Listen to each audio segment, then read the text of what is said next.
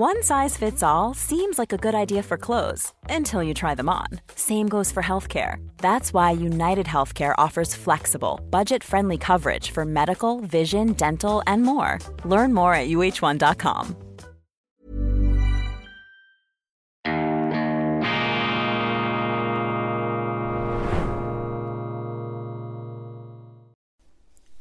Grüezi miteinander, ganz herzlich willkommen und einen wunderschönen guten Morgen, meine sehr verehrten Damen und Herren, liebe Freunde, vor allem in Deutschland und in Österreich.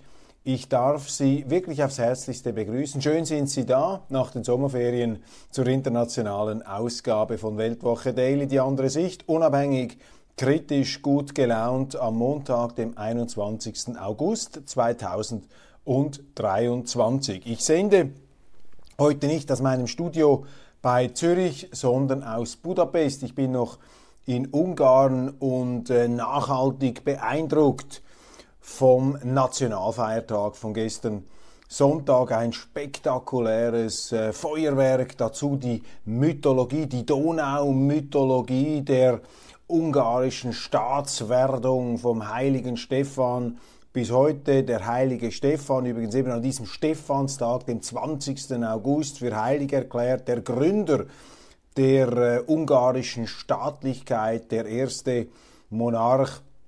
Und die Ungarn, Sie wissen es, ich bin ein Ungarn-Befürworter und ich habe größten Respekt vor dem ungarischen Ministerpräsidenten Viktor Orban. Er hat diesen Nationalfeiertag auch zu einem Staatsakt genutzt und verschiedene Persönlichkeiten eingeladen, darunter den amerikanischen Star-Moderator Tucker Carlson. Konnte mich mit ihm unterhalten. Er äh, plant da jetzt auf Twitter einen eigenen Abosender aufzuziehen, nachdem sie ihn wegen des Ukraine-Kriegs, er war ihnen dazu kritisch, bei Fox TV rausgeworfen haben. Tucker Carlson übrigens äh, der Meinung, dass es Trump noch einmal schaffen könnte als US-Präsident wenn die Leistung von beiden gleichbleibend schlecht ähm, bleibe, dann hätte Trump äh, gemäß Tucker Carlson eine sehr reale Chance. Er hat übrigens gerade vor wenigen Tagen mit dem amerikanischen Ex-Präsidenten sprechen können. Dann Tucker Carlson, wichtig für die Deutschen, war fassungslos. Er fragte mich, ähm, werden eigentlich die Nord Stream-Sprengungen, diese Pipeline-Sprengungen von den deutschen Behörden abgeklärt? Wird die Täterschaft hier aufgedeckt? Äh, was passiert? Und ich musste ihm sagen, nein, es gibt so viele deutsche Politiker, äh, Regierungspolitiker sogar aus den Regierungsparteien, die sind explizit dagegen diese Nord Stream-Sprengung, diese Pipeline-Sprengung aufzudecken. Wir haben einfach darüber nur den Kopf schütteln können, denn das ist doch die absolute Bankrotterklärung eines ähm, Rechtsstaats, wenn Sie sozusagen jeden Parksünder äh, bis zum letzten ähm, Euro verfolgen und ihn da in Grund und Boden jagen, Zero Tolerance oder bei einer Geschwindigkeitsüberschreitung, da kennt der Staat überhaupt kein Pardon. Aber wenn der mutmaßlich größte Terroranschlag auf eine vitale europäische Infrastruktur seit dem Ende des Zweiten Weltkrieges stattfindet und die Behörden einfach mutwillig darauf verzichten, dieses Verbrechen aufzuklären, ja, dann hast du ja jegliche moralische und auch rechtsstaatliche Autorität verspielt. Umso heuchlerischer und umso absurder wirkt es, wenn dann die gleichen Leute, die so ein Verbrechen nicht aufklären äh, möchten, sich gleichzeitig als Gralshüter der Rechtsstaatlichkeit und der Moral aufspielen, wenn es dann darum geht, einem Land wie Ungarn irgendwelche Vorhaltungen zu machen. Diese Heuchelei, diese Doppelmoral, die wird natürlich sehr, sehr stark empfunden und leider auch äh, Deutschland als Exponent ähm, einer solchen Arroganz hier interpretiert. Das war so ein Eindruck, den man in den Gesprächen gewinnen konnte. Internationale Politprominenz natürlich auch dabei. Mir ist speziell aufgefallen, er war hier mit seiner Ehefrau, der türkische Präsident Erdogan. Das ist ja auch so ein Bad Guy der aktuellen Berichterstattung. Donald Trump, das war ja das Allerschlimmste. Dann ist Putin gekommen, der noch alles getoppt hat. Und Viktor Orban kommt in der äh, Wahrnehmung unserer Mainstream-Medien schon ziemlich bald darunter. Aber eben auch Erdogan ist so ein Lieblingsfeindbild unserer Journalisten. Und ich bin ja äh, meistens oder eigentlich fast immer, äh, wenn die Medien in eine bestimmte Richtung marschieren, in eine andere Richtung gegangen. Und auch bei diesem Erdogan greift meiner Ansicht nach die Kritik viel zu kurz. Es mag ja sein, dass er nicht alles richtig macht und geschenkt, dass die Türkei vielleicht nach Verfahren regiert wird, die wir nicht ähm, als unsere haben möchten. Aber in diesem ganzen Erdogan-Bashing, das ich in unseren Medien wahrnehme, schwingt doch wieder einmal die geballte, die ganze aufgeblähte Rechthaberei und Selbstgerechtigkeit mit gegenüber einem anderen Land. Es lasst doch die Türken selber entscheiden, wen sie für sich als gut und richtig befinden. Und nach meinem Dafürhalten ist Erdogan ein Staatspräsident mit einem unzweifelhaften demokratischen Mandat. Und anstatt sich permanent auch hier immer die Schuhe abputzen zu müssen, sollte man sich doch mal die Frage stellen, warum wählen denn die Türken diesen Erdogan? Und ich kann Ihnen schon sagen, warum sie ihn wählen, zumindest nach meinem Verständnis. Erdogan ist ein Pragmatiker. So ist er groß geworden, auch als Bürgermeister von Istanbul, hat sich dort große Verdienste erworben, ist dann in den 2000er Jahren plötzlich in die nationale äh, Politik da aufgestiegen, als Pragmatiker. So wurde er gelobt, als Wirtschaftspolitiker und als einer, der diesen zwangssäkularisierten Atatürk-Staat, Atatürk, der Gründer der modernen Türkei, der den Türken die Religion austreiben wollte, da ist Erdogan als gemäßigter Islampolitiker gewählt worden. Und der Versuch, ihn da als einen Fundamentalisten, als einen Fanatiker hinzustellen, ähm, dieser Versuch ist fehlgeschlagen, auch ideologisch übermotiviert und gegenüber der Türkei, wie auch übrigens gegenüber Ungarn, hat sich die Europäische Union auch immer mit größter Heuchelei und Doppelmoral verhalten. Man hat den Türken Hoffnung gemacht, ja, kommt in die EU, aber man hat sie doch immer wieder stehen lassen. Und äh, wenn äh, jetzt dieser Erdogan auch ein staatliches Eigenprofil entwickelt und nicht einfach nur das macht, was ihm da die Herrschaften in Brüssel vorschreiben möchten, ja, dann mutiert eben auch er zu einem Bösewicht, zu einem Erzschurken. Noch einmal, ich will hier nicht alles verteidigen, ich kann das gar nicht, ich kann mir gar nicht anmaßen, ein abschließendes Urteil über die Politik Erdogans zu machen. Aber ich kann Ihnen sagen, dass ähm, mein Eindruck und meine Wahrnehmung positiver ist als das, was ich in den Medien vorgesetzt bekomme. Und bis jetzt bin ich also noch nicht so oft falsch gelegen, wenn ich einfach mal instinktiv immer mal das Gegenteil von dem gesagt habe, was meine Kollegen da geschrieben haben. Also ein hoch ähm, prominent besetzter Nationalfeiertag. Die Bedeutung übrigens dieses Nationalfeiertags, das hat mir Viktor Orban noch erklärt, lautet die Ungarn überleben alles. Die Ungarn sind ein zähes Volk von Überlebenskünstlern und das stimmt. Das Schicksal hat sie arg und schwer geprüft und auch heute wieder kommen die Ungarn immer wieder in die Mangel der Europäischen Union. Wir Schweizer, wir sympathisieren, also ich zumindest als Schweizer, äh, ich sympathisiere mit den Ungarn, weil auch wir Schweizer es eben nicht so gern haben, wenn einem die Großen da über die Kappe fahren möchten. Und was fehlt, das ist quasi mein, mein erstes Thema, mein Einstiegsthema hier nach den Ferien, was heute fehlt in den deutschen Medien, ist ein Mann wie Peter Scholl-Latour. Peter Scholl-Latour, ein unglaublich produktiver Journalist, 2014 gestorben, im biblischen Alter von 90. Eine Art Karl May der Medien, ein großer Erzähler, ein geschichtskundiger Realist, distanziert mit unverwechselbarem Timbre und dem unvermeidlichen Seidenfoulard auftretend. Ich äh, durfte ihn noch kennenlernen.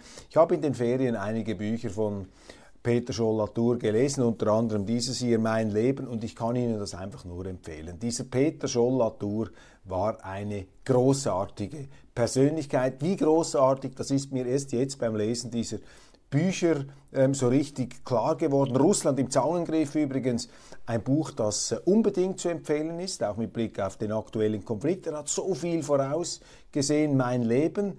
Eine Chronik, wenn man so will, des 20. Jahrhunderts. Es ist unglaublich, was dieser Peter Schollatur alles ähm, durchgemacht hat. Er war sogar in einem, in einem Verhörlager der Nazi-Gestapo, der geheimen Staatspolizei, ähm, gelandet. Er hat den Indochina-Krieg, er hat äh, den Vietnamkrieg erlebt, sozusagen in der französischen Prägung, dann in der ähm, amerikanischen ähm, Verirrung.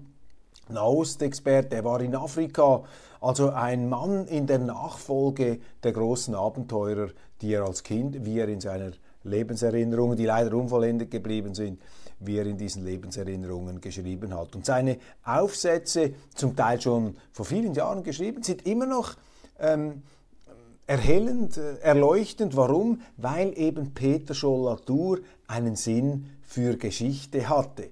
Und die Geschichte ist wichtig. Man muss die Geschichte kennen, um die Politik von heute einordnen zu können. Und diese ähm, Schriften, diese Bücher, diese Bestseller, diese sich wie Krimis lesende Sachbücher, äh, die sind eben sehr geschichtshaltig und sehr gut und sehr verständlich dargelegt. Also einer wie Peter Scholl-Latour, der fehlt heute mit seiner Weisheit, mit seiner Gelassenheit, auch mit seiner Weigerung, diesen Zirkus der politischen Korrektheit mitzumachen. Viele Formulierungen würden da bei diesen Woke Inquisitoren und Vogue-Zensoren natürlich auf Ungnade fallen. Sie würden da den alteuropäisch-kolonialistischen Blick dahinter vermuten.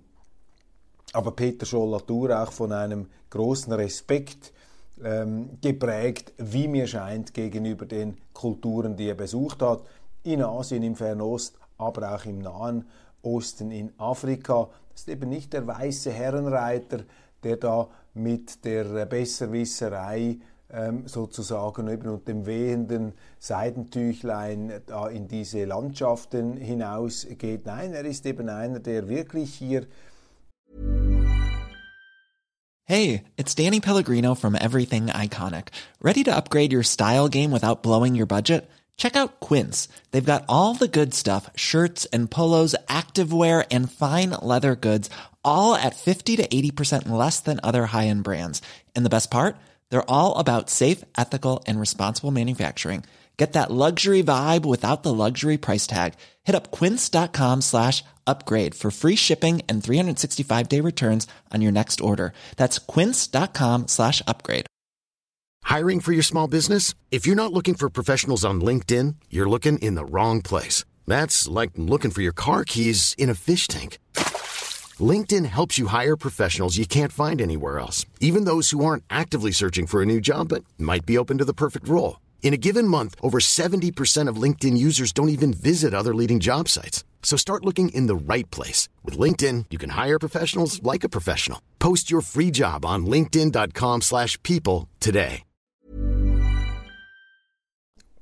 Als Weltreisender noch in einer Zeit geschrieben hat, als natürlich die meisten Menschen noch nicht so ähm, leichterdings um den Globus fliegen konnten. Ungeachtet all dessen, die Zeiten haben sich verändert, aber trotzdem großartig. Ich kann Ihnen diese Bücher nur empfehlen. Kommen wir zu den Nachrichten. Deutschland, was beschäftigt die Leute natürlich ähm, nach wie vor auch hier in Ungarn zu hören, die äh, Industriellen, mit denen ich sprechen konnte, die verschiedenen Abgesandten der Bundesrepublik, die hier an der Leichtathletik-WM oder bei diesem Staatsakt ähm, dabei waren, Sie alle äh, schütteln den Kopf über die Richtung der deutschen Politik. Es gehe abwärts. Äh, äh der wirtschaftliche Niedergang ähm, wird da sehr drastisch geschildert. Man ist auch der Auffassung, natürlich eher bürgerlich-konservative Leute, man habe die unfähigste Regierung die es je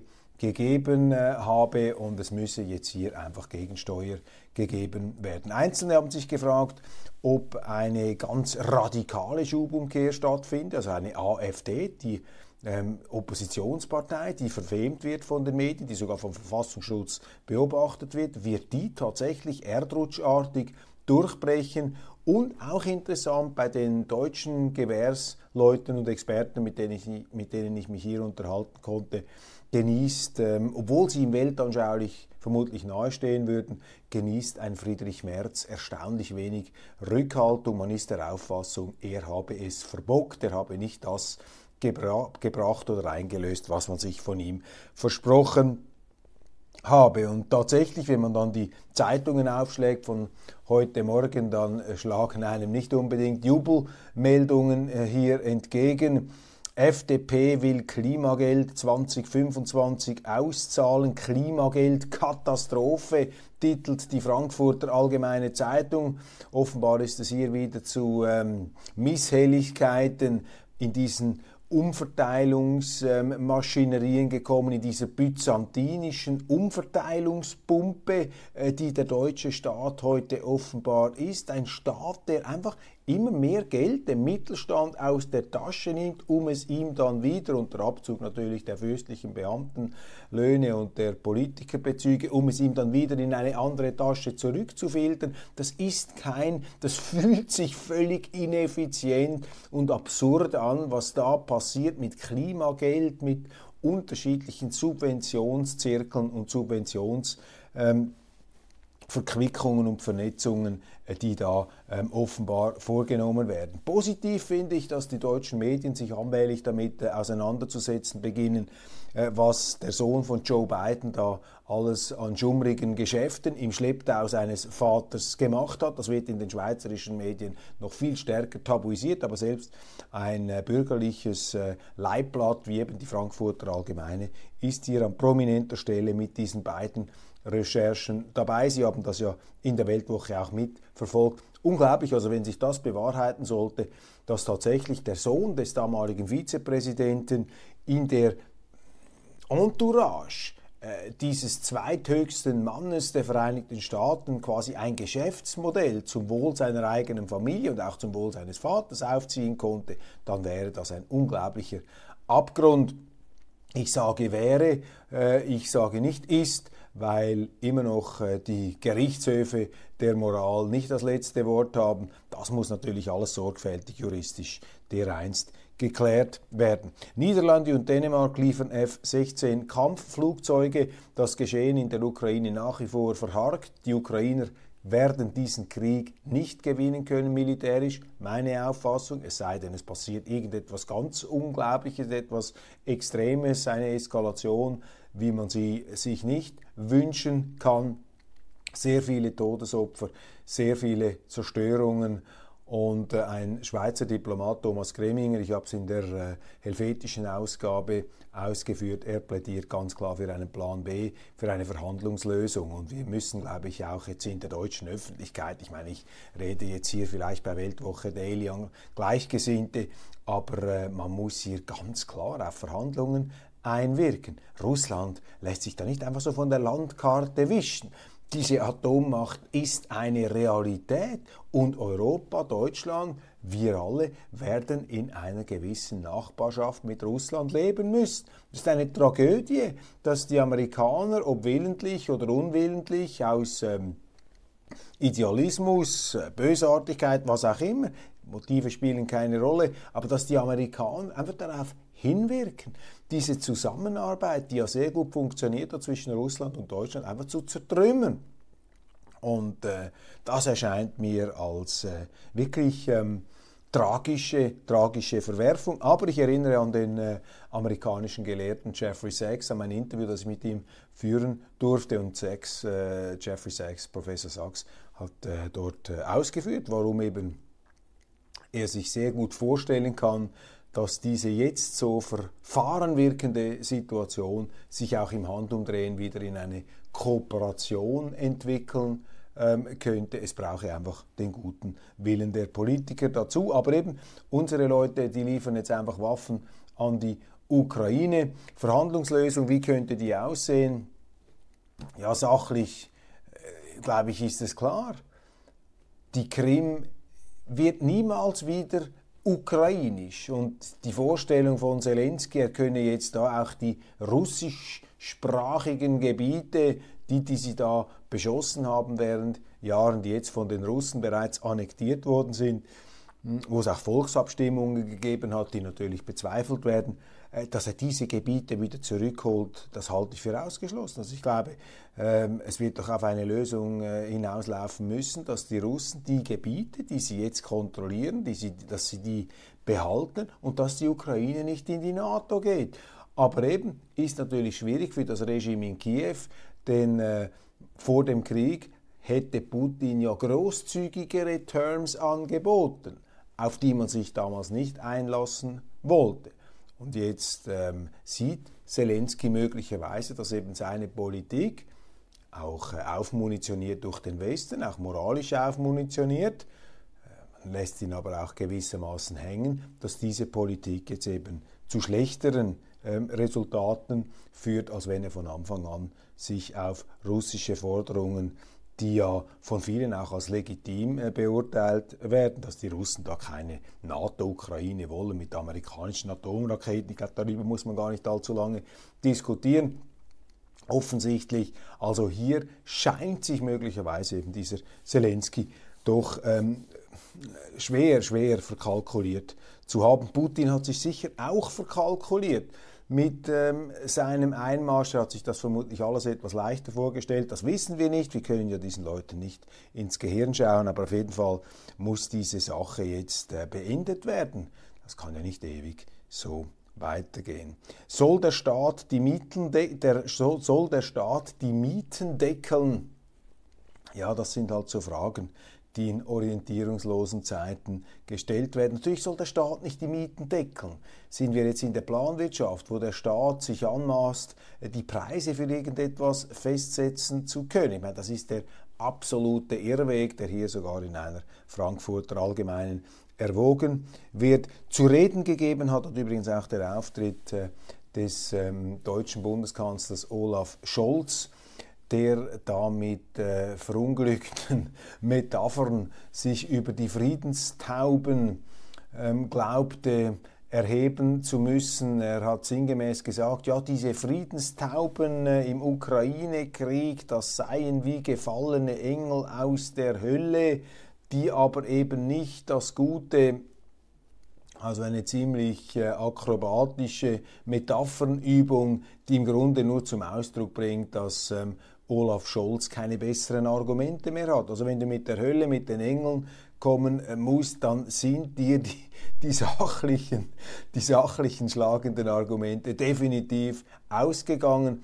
Vielleicht ein Anzeichen dafür, dass der Kanzler, der ja auch spürt, dass diese Offensive von Zelensky, für die man jetzt so intensiv Werbung gemacht hat, dass die eben nicht so gut läuft und vielleicht äh, ist das auch ein Symptom dafür, dass in der Empfindung des Kanzlers hier eben das Gefühl vorhanden ist, die Fälle schwimmen ihm davon und dann bleibt eben am Schluss nur noch Überheblichkeit. Die Anti-Trump-Strategie, ein Schlüssel für den Umgang mit der AfD, ja, das ist auch die ganz große Frage. Der Umgang mit der AfD, der Umgang mit äh, Grippe oder mit Krebs, man verwendet ja solche Begriffe in der Regel nur mit Krankheiten, das äh, wird hier offensichtlich nicht realisiert. Übrigens Jens Spahn, da der CDUler, auch mit einem Vorschlag zum Umgang mit der AfD. Er hat immerhin dafür plädiert, man möchte eine andere Migrationspolitik machen mit mehr Abschreckung an den europäischen Außengrenzen. Ich glaube nicht, dass das einen Vertrauensschub auslösen wird bei den Deutschen, also weiß nicht, wie Sie es empfinden. Ähm, das klingt vermutlich in vielen Ohren so, als ob man einfach die Verantwortung da wieder rausschieben möchte an Länder, die sie ja dann doch nicht wahrnehmen. Also hier eine auch etwas äh, ratlose Intervention. Schlüssel für den Umgang mit der AfD. Dazu äußert sich auch der Verleger des Springer Verlags Matthias Döpfner mit dem bekannten Appell, man möge die Probleme Migration, wirtschaftlicher Abstieg ernst nehmen und hier bessere Lösungen anbieten, um den sogenannten Populisten da äh, das, äh, ja, den Wind aus den Segeln zu nehmen dies so überblicksmäßig vielleicht die mir jetzt aufgefallenen Schlagzeilen. Es gibt sicher noch andere, aber das Wichtigste, was Sie aus dieser Sendung mitnehmen müssen. Erstens, Ungarn, ein großartiges Land, fantastische Freiheitskämpfer. Das ist wichtig für Europa, dass sich eben immer mehr für die EU, EU-Europa, dass sich da immer mehr auf Befehl Brüssels äh, im Gleichtakt ähm, aufstellen soll.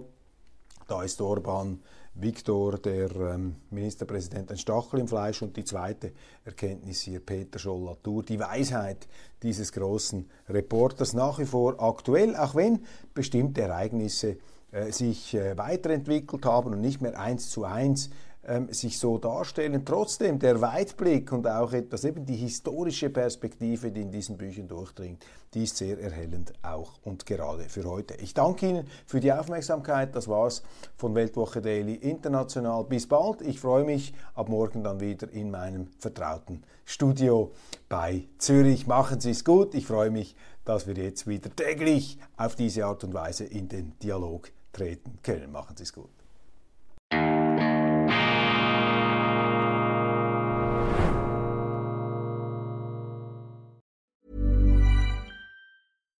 When we're on a budget, we still deserve nice things. Quince is a place to scoop up stunning high-end goods for 50 to 80% less than similar brands. They have buttery soft cashmere sweaters starting at $50, luxurious Italian leather bags, and so much more. Plus, Quince only works with factories that use safe, ethical, and responsible manufacturing. Get the high-end goods you'll love without the high price tag with Quince. Go to quince.com/style for free shipping and 365-day returns.